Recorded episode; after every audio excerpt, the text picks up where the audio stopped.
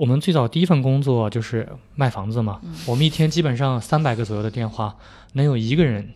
就听你把话说完，就已经很不错了。嗯我后来总结，人其实只会关心自己关心的东西。那怎么讲呢？比如我举个例子，哎，你好，哎，你想知道就是你家现在的房子卖多少钱吗？如果一个子女大概一年给在父母健康身上付一千或者两千块钱的话，那中国有一亿的老人或者一亿的家庭，那它其实就是一个上千亿的市场。我认为真正能挣到钱或者真正的大机会，都是一些反共识的点。那么怎么讲呢？就比如说，大家会通常会认为老年人风险很大，但是保险这个产品，它的风险大小不是看你的发生率是怎么样子的，而是看你的这个定价，你这杠杆，没有买不了的保险。以前你看这些医医生看完了报告就扔掉了，但是现在这些报告看完了之后，全部都以结构化数据的方式存储在平台上。当你数据积累的越来越大，然后还有更多的 feedback 回来以后，你是有机会直接从因果性接跃到相关性的。嗯那个时候就是真正的人工智能。各位听众朋友们，大家好，欢迎收听本期的创业内幕，我是主持人丽丽。这是一档由 GGV 纪元资本发起的访谈节目，旨在为中国的听众提供更具专业视角的创业话题沙龙。我们深信，听故事是人类的古老本能，也将在每一期节目中尽可能的帮助嘉宾讲出他们最精彩的故事，讲出他们的创业内幕。各位听众朋友们，大家好，欢迎收听本期的创业内幕，我是主持人丽丽。本期我们请到的嘉宾是中国最大的中老年人健康服务和风险管理平台善诊的创始人吴红星吴总，大家好，我是吴红星。哎，以及 GGV 纪元资本的执行董事招社长吴晨瑶。大家好，呃，今天我们请到的这个嘉宾非常有趣哈，他对公司的定义是中国最大的中老年人健康服务和风险管理平台。吴总，请你简单介绍一下善诊这家公司吧，以及他所从事的业务。呃，我们核心呢就是想帮助这些八零后、九零后的子女去照顾父母的身体健康。特别典型的这个用户呢，就像这种在一二线城市工作，父母还是还在三四线城市老家的这种，就是我们特别典型的用户。我们有两个标签，一个是健康服务，一个是风险管理。那核心的意思就是说，首先我们为这个子女去提供照顾父母的这些类似于体检的报告解读，还有类似于家庭医生、绿色通道这些健康服务。然后同时呢，也包括在此之上，比如说你生了病，真的可能要赔付，收保险，以及保险的怎么去设计、生产还有运营，所以我们把它称之为是健康服务和风险管理的平台。您是呃怎么会有这样的一个想法，做这么一个看起来挺重、挺难搞的一个生意呢？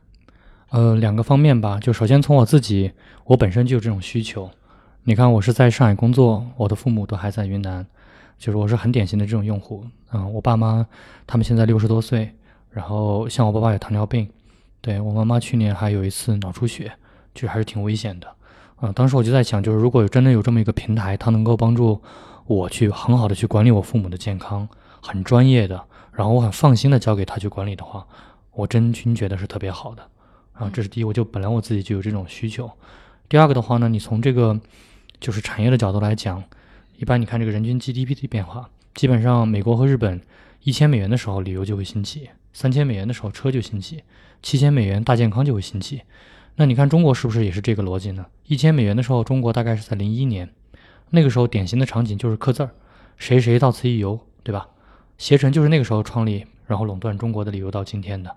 大健康行业的七千美元嘛，就是二零一五年，我记得那一年的一级市场，就是 VC 投到里面的钱是过去七年总和的两倍，所以这个是非常能证明的，就这个行业在爆发的前夜的。资本它是一个非常好的前导指标，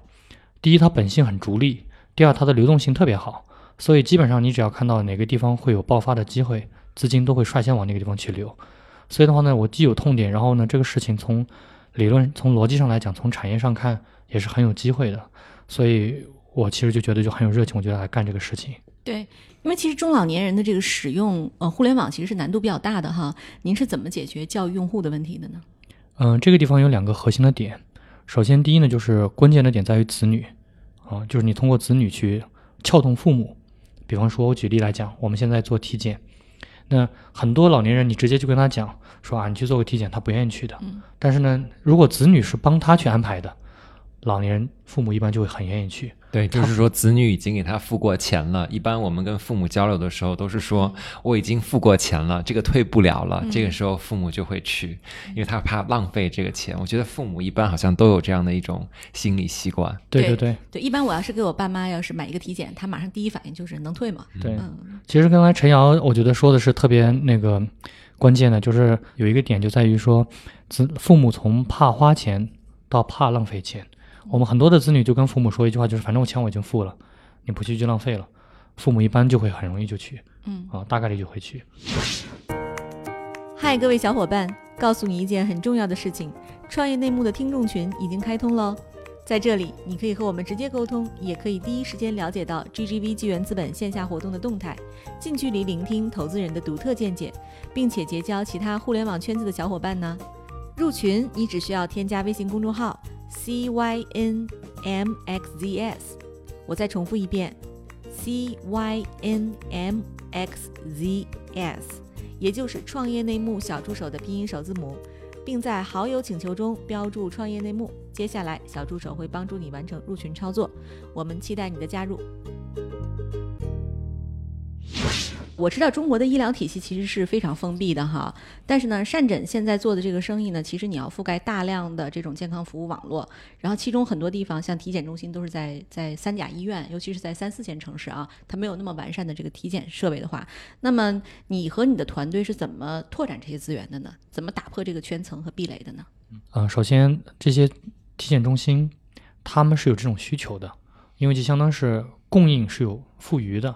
然后呢，我在需求这边也是强烈的，因为那么多的父母其实没有做过体检，那我在中间呢，就相当于是把这些需求收集起来，高效的匹配给这些供应，所以这个从底层的逻辑上来讲是非常，啊、是成立的，它是逻辑是自洽的。第二个的话呢，就是我们去跟他合作的时候呢，是相当于说，啊、我不断的不断的给你带用户，然后带完用户了，我给你结算，它首先没有什么风险，其次的话呢，我带给他的都是增量，因为体检行业一千五百个亿的盘面一年。百分之八十五都来自于企业团单，我们带给他的这波老年人是整个行业的纯增量的市场，所以大家对我们合作起来还是非常欢迎的。其实这个作为一家互联网公司哈，就是您要做的这个生意是传统医疗的这个蛋糕，其实你去切这个蛋糕的时候，会不会一开始遇到了什么挑战？呃，陈瑶可以讲讲吗？我觉得当时我们去融资的时候都 对甩锅给投资人 是吧？其实善诊最早建的时候，他们是在大健康领域里面选择体检这个切入点。那这个切入点呢，其实当时我是能够理解它的价值，但是这当时的理解，以今天来看，这个价值的理解还是不足的。也就是说，我们越到后面发现这个切入点和这个数据和用户的积累有多么的宝贵，因为体检这件事情是对人健康，第一个是对整个健康数据的一个全面的累积，第二个就是说它能够是一个很好的一个销售的入口。就是说，当你体检完了之后，你对那个时候，我们大家都有这种体验，就是体检完的那段那一个月，健康是最关注的，吃饭也是最注意的，锻炼也是最积极的。那那个时候，他会有很多的销售的入口。但是其实啊。当时红星和我，还有我们刚投善诊的那个时间，我们也是尝试了各种各样的方式，甚至连卖保健品也想过，然后甚至也想过给大家卖这种健康的会员管理服务，所以尝试过很多的方式。那么呃，最终才会想到了迭代到这种保险的方式来。所以如何回答你的问题，就是如何在传统的医疗领域切一块蛋糕，我们其实也想了很久。去使用什么方式，但是不管想什么方式，我们的基础的用户价值在体检的领域里面积累用户量和用户数据，最终都会殊途同归。这个最终的这个积累，就像在围棋里面，你下了一颗子是在很重要的一个地方上，表面上看好像不是一个很重要、很很核心的位置，但是越到后局，你会发现这个当时的这一颗布的这一颗子是非常的重要，而且是非常的有价值的。嗯，其实一五年的时候，你我知道这个是医疗市场一个大爆发的这个元年哈。当时其实有很多机构，基本上所有市场机这个这个机构都在看是的，就医疗相应的机会。我想知道到底是哪一点打动了你，然后让你决定去投善诊这样的一家公司，是他的团队还是他的模式？对，Lily 这个问题非常好。在那个时代，所谓的移动医疗，不管是轻问诊，不管是这个慢病管理，还是这个呃所有的这些就是大数据，或者是呃可穿戴设备，那太多的这种嗯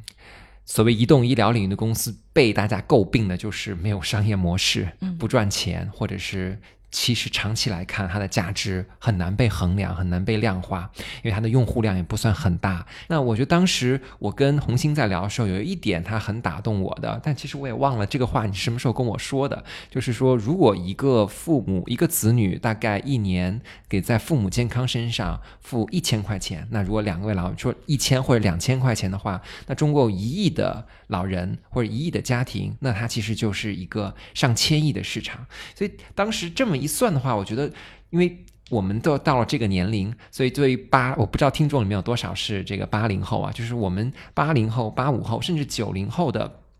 这个听众朋友们，应该能够有这样一种感觉，就是如果说有一个事情啊，有一个产品或者一个服务，能够让我一年一千块钱左右的这个代价去换来父母的健康，那我觉得没有人会犹豫，因为我们越来越多的。就是健康这个事情，是说你不生病的时候你是没有感觉，可能突然有一天夜里接到电话，就是这个时候你会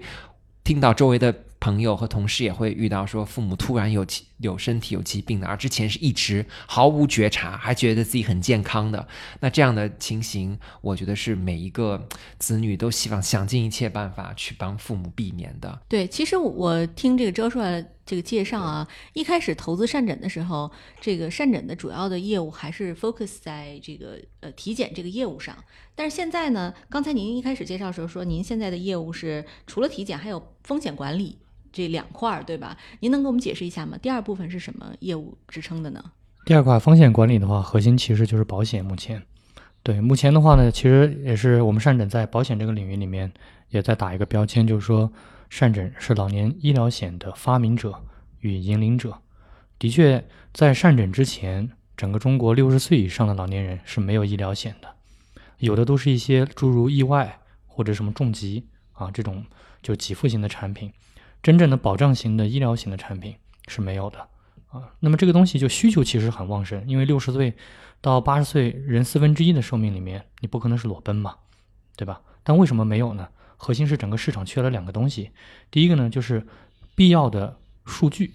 第二个的话呢就是可规模化的风控手段。恰好这两点，善诊在过去这三年左右的时间里面干的这些脏活累活，恰恰都完成了这个点。包括数据的采集、数据的处理，还有数据的应用，啊，就这个是个完整的一套解决方案。这样的话呢，整个行业的这种老年医疗险的创新就会变得越来越多、越来越多。对对，哎，您最初构想的善诊的商业模式就是这样的吗？还是有了一次、几次这样的变化？呃，我觉得应该这么讲，就从最宏观的战略上来讲，我觉得是很坚定的。啊，甚至一直讲说天使轮的 BP，今天拿出来看，对未来的描述一个字都不用改。啊，现在已经四年了，我觉得这是真正的时间复利。而在战术上，就具体的这些打法，那真的是经过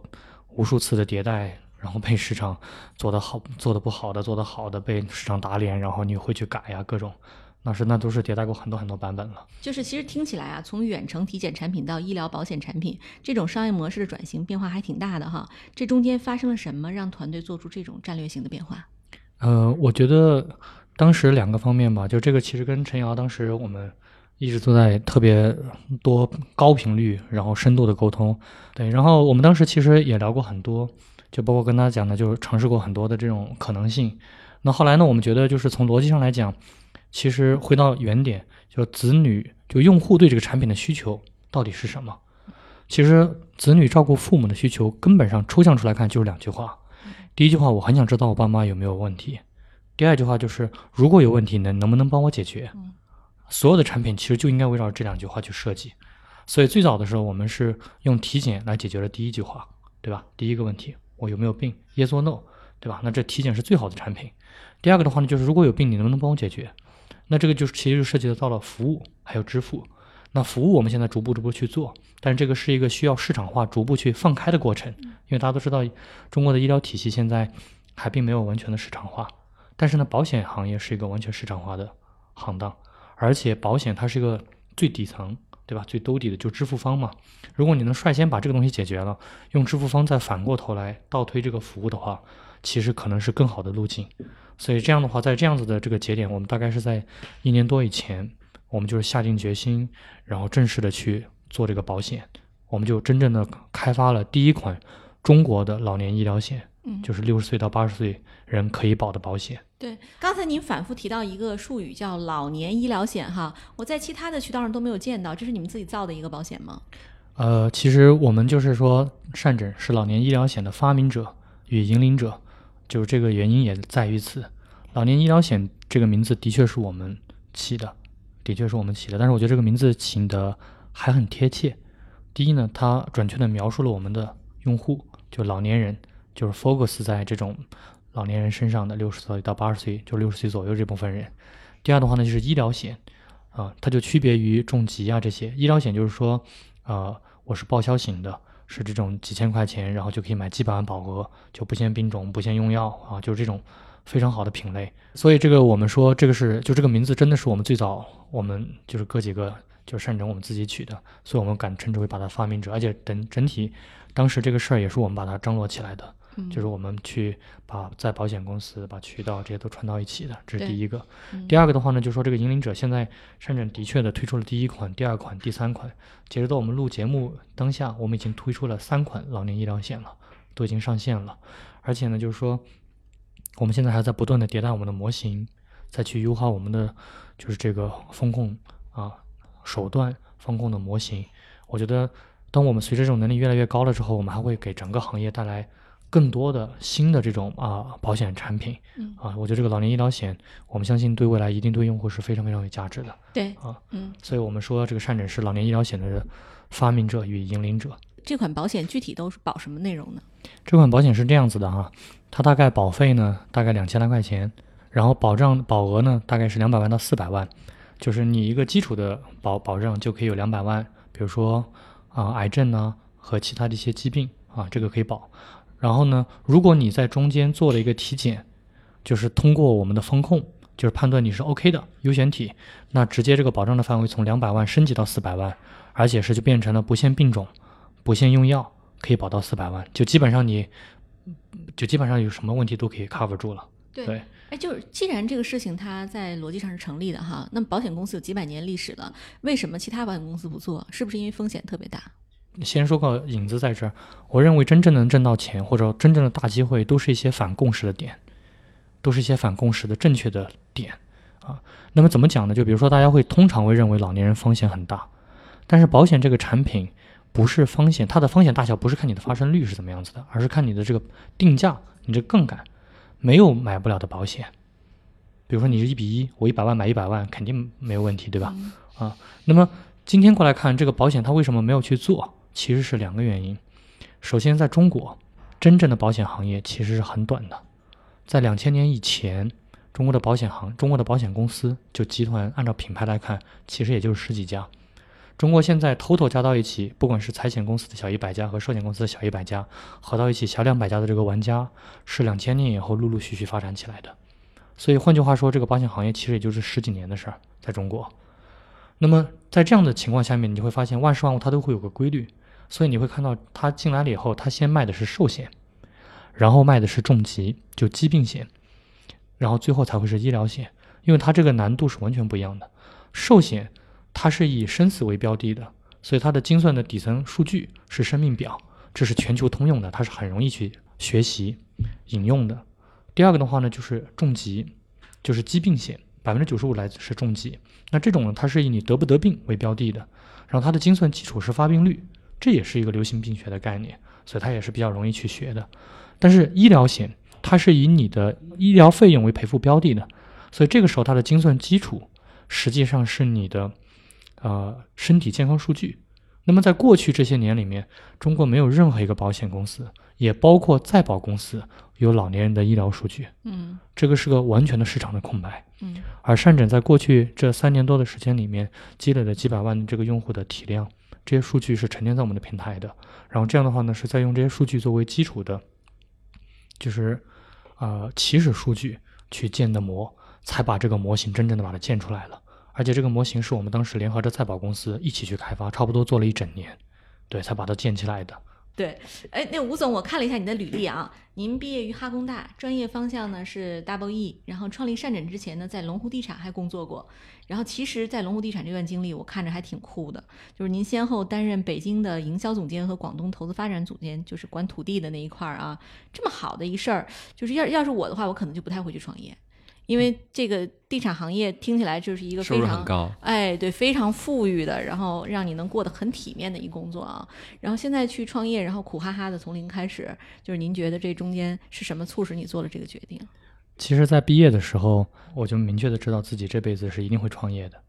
我一定希望有个事儿就刻着哥们吴兴我的名字，就一定是有这种情节的。那为啥不是房地产呢？嗯，它其实呢，这个还是刚才讲那个逻辑嘛。所有的事情你都一定要顺势而为，你最好的那个机会它都符合两个取点，就第一你应该在这个行业爆发的前夜加入，然后这个行业一旦成熟了，它的市场容量一定要足够大，两者缺一不可。我在零七年找工作，零八年就零七年找工作嘛，零八年正式毕业工作的时候，我觉得当时的房地产是符合这个趋势的。那么今天到了二零一八年，或者我创业的是二零一五年，我觉得那个时候大家如果再去做房地产，我觉得已经是没有这种真正的大机会了。啊，这个是时代造成的，其实不以人的意志为转移。但是在这个时候呢，大健康这个领域其实是类似于十年前的地产，是真正的在爆发的前夜。嗯，啊，我觉得应该在这个时候加入。对，哎，周叔啊，我想问问啊，就是在你的投资履历里，就是这种的背景的呃创业者算是多数还是少数？我觉得这种背景的创业者来说，嗯，在如果是在整体的创业者来说的话，比例可能没有那么大，但是在优秀的创业者里面，很多的。成功的创业者，他一开始的背景跟他后面做的事情也并不是直接相关、直接相联系的。那我也见过大量的这个呃医疗领域的创业公司，它的 CEO 是医学背景的。那表面上看起来呢，是一个更加符合的背景，但是这个时候就代表着说他在选择这个创业的时候，他也是一种路径依赖。因为我学了这个东西，我之前做的是这个，那如果我要创业的话，我还是要做这件事情，而并不是像红星一样用一种。就是自上而下的方式去分析整个的行业。当然，我们投的这个医疗背景的这个创业者里面也有比较成功的例子了，但是因为他们整个的人数会更多，所以，但说实话，我第一次跟呃谈融资的时候，跟红星聊这个话题的时候，我看到了这样的背景呢，还是心里有一点点犯嘀咕的，因为我当然是觉得。对于这个大健康领域来说，不一定是一定要是个医学背景的创业者，但至少也应该是一个互联网行业的创业者。所以这个，但其实后来发现，地产行业在中国早期，在远在互联网行业之前，就是一个人才最汇聚，并且整个。啊，行业的平均的水平跟对人的培养跟历练的程度都是最大的行业之一，也可以说这个行业积累了很多中国非常精英和优秀的人。那同时呢，红星这个人他本身虽然是在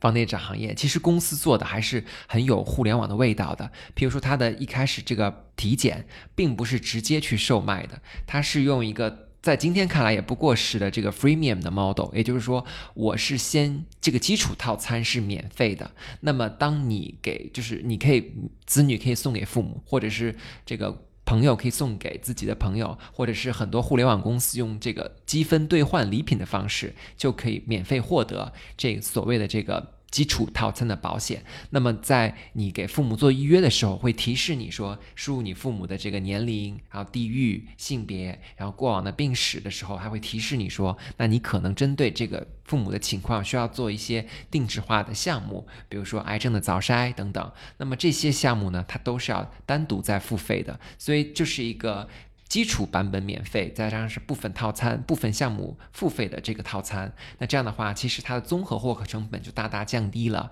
所以这样的其实这个模型其实是非常互联网化的一种方式。所以我觉得这个善诊的这个团队其实是非常互联网化的。那在这个是在这个看到了这个模式之后，我就对红星和这个团队的这种印象就大为改观。对我听下来，这个模式绝对是互联网的这个获客方法哈。对我很想知道，就是吴总您。您是怎么探索出这一套这个方法论的呢？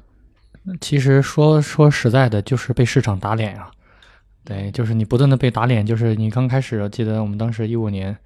就是特别早期的时候，那个说一开始说卖嘛，后来后来感觉团队天天忽悠大家，然后总是卖不出去，团队都要散了。对说就是去很多这个体检机构的时候被挡在门外，是吧？对我们当时最早的时候去拓展那个机构的时候，一度我记得有一次我最早的时候我去站在门口发名片，人家就是都不让进，你知道吗？名片都不接，就站门口说你一顿，说了半个小时，这都是我们自己亲身经历的事情了。对，但今天已经我觉得这个就已经完全不是这个样子了。你知道我为什么喜欢做这档节目哈？就是我每次在见创业者的时候，他们都各有各的不同，但是其实有一些本质东西是一致的。就是我，我觉得这个吴总的人生中其实有三次大转型哈。我总结一下，第一次是你从呃一个就是偏远的山村，然后考到了学就是学校大学里，然后呢成为一个合格的这个电气工程师。嗯。但是呢，你没有去选择这个职业。嗯。然后呢，你去选择了这个可能收益更丰富的，然后当时市场最好的、最有前景的地产行业，这是你的第二次选择。第三次选择是你就是从地产行业又出来，然后呢又选择了当时的风口，就是去做医疗。我其实想补充一点，我觉得这个话呢，就是有一半是准确的，有一半没有那么准确。准确的是这个趋势，我觉得是对的。然后没有有一点不太那个的是，我们其实我每次做选择的时候，我觉得都是在爆发的前夜。当时选择的时候，远远没有今天看起来那么正确。嗯，比方说，我举个例子，在我们选择房地产那个时候是零七年。零七年的时候，北京的房价才一万多块钱，没有一万多的没有。当时零八年的时候，两万块钱在北京就是豪宅了，对吧？然后那个时候大家都还在喋喋不休的争论房价会不会涨还是会跌。我印象当中是我记得我当时选择去龙湖地产的时候，我家里人都有一度不好意思跟亲戚朋友说我去哪工作，大家都觉得说啊你应该去个怎么怎么样的地方，对吧？而且我当时拿到的 offer 里面，也的确有很多比龙湖比当时的龙湖要出名很多。啊，就是出名很多的那些，不管是外企还是这种子一些公司，对我觉得当时在大家看来，地产远远没有像今天来的那么的庞大和觉得影响深刻，对。那然后包括在一五年的时候，我们去说去做大健康，我觉得也没有像说，包括我当时做的是老年人嘛，其实也并没有说大家都觉得说哇这个事情就肯定是对的呀，或者怎么怎么样子的。也包括包括我们的切入点、体检啊等等这一系列的，是随着时间是随着时间的推移，对吧？是慢慢慢慢的证明了你当初的选择是漂亮的，是吧？是的确是有前瞻一些性质在里面的。对对啊，我一直觉得创业这个事情其实是非常反人性的，就是他这个能成功的创业者通常都是有一点点偏执的。啊，你看，你从你你刚才跟我讲说，我我在门口敲门被人拒掉这个事儿，在我看起来，我从来没有经历过这个经验啊。就我的职业生涯还是说一直是一个职业经理人的生涯，我不知道。对，但我其实能想象，这可能是大多数的这个，就是我们去膜拜的时候去见客户，他的一些一些一些遭遇，或者是本身医疗行业就是一个一个挺乱的这么一个领域。其实丽丽，你刚才讲的这个点，我觉得我是挺有感触的。就被人站在门口拒这种事情，在我们职业生涯早期里面，这是。大概率的事情，对你被是是多少次？是真正的通常，就是因为在我们刚开始，我们最早第一份工作就是卖房子嘛，就大家现在经常接电话那种。我们最早我就在干这个活，我们一天基本上三百个左右的电话，能有一个人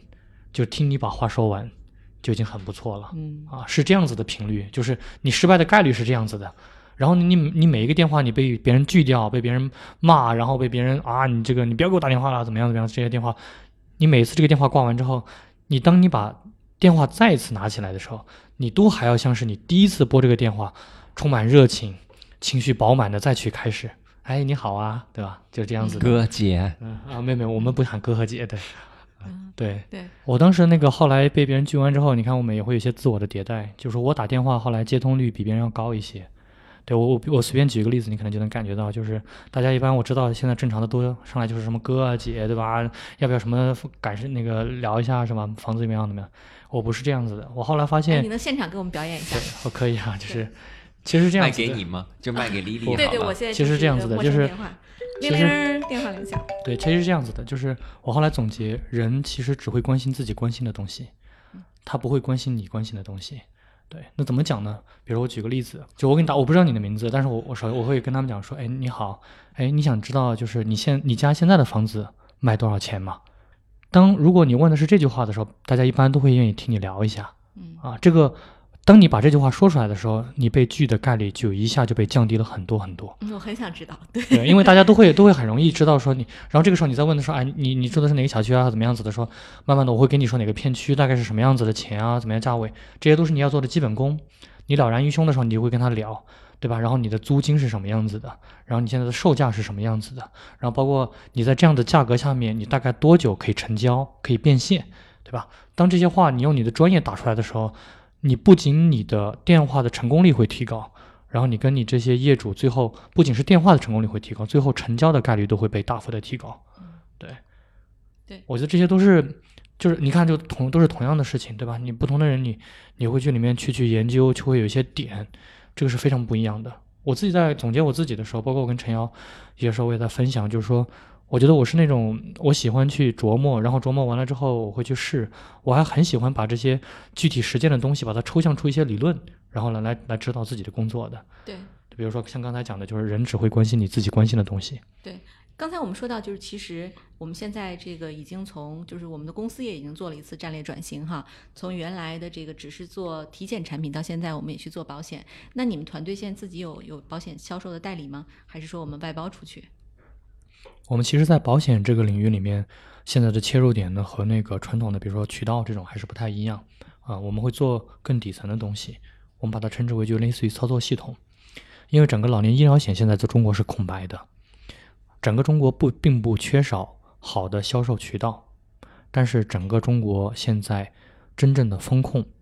对数据的识别、对数据的占有，然后对风风险的识别和定价的能力，尤其是老年人是空白的。嗯然后运转这个东西的系统是更加没有的。所以善诊做的是这一块儿。具体而言，就是指用户买了一个保险，然后他不会让你去做一个体检嘛？那我们整个这个体检的网络是我们来做的。体检完了之后，那个数据的结构化是我们来做的。然后结构化以后，然后那个模型是我们自己来建立的。我们跑出来了以后，我们会向保险公司输出一个类似于芝麻信用分的善诊分，然后保险公司根据这个善诊分来决定是不是承保，承保的范围是大还是小，保费的多还是少。嗯所以我们做的是一个类似于操作系统的一个事情。嗯，哎，赵硕啊，其实我知道，我们其实 GGV 也在积极的看保险这个方向哈。你怎么理解善诊这个业务在大保险领域里的它的布局？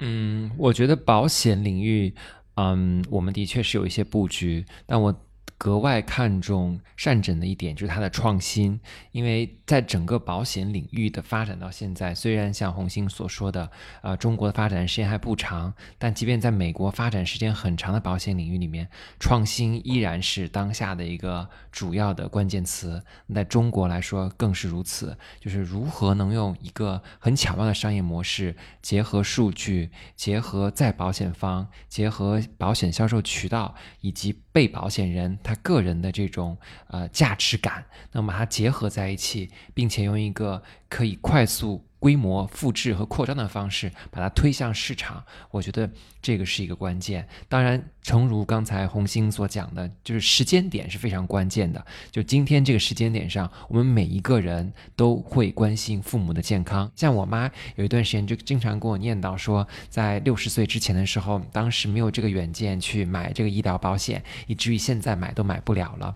那我觉得，呃，这样的这种父母，那今天来看。这个价值点就是巨大的，同时再加上保险数据，既作为风控方，也作为健康的一个服务的一个未来健康服务的一个起点的环节，能够给大家共同带去价值。嗯，对，特别有意思。这个把一个整个传统的保险和医疗行业都把它数据化了和结构化了，对这个我觉得非常有价值哈。我们是用一个线上的自动化的系统。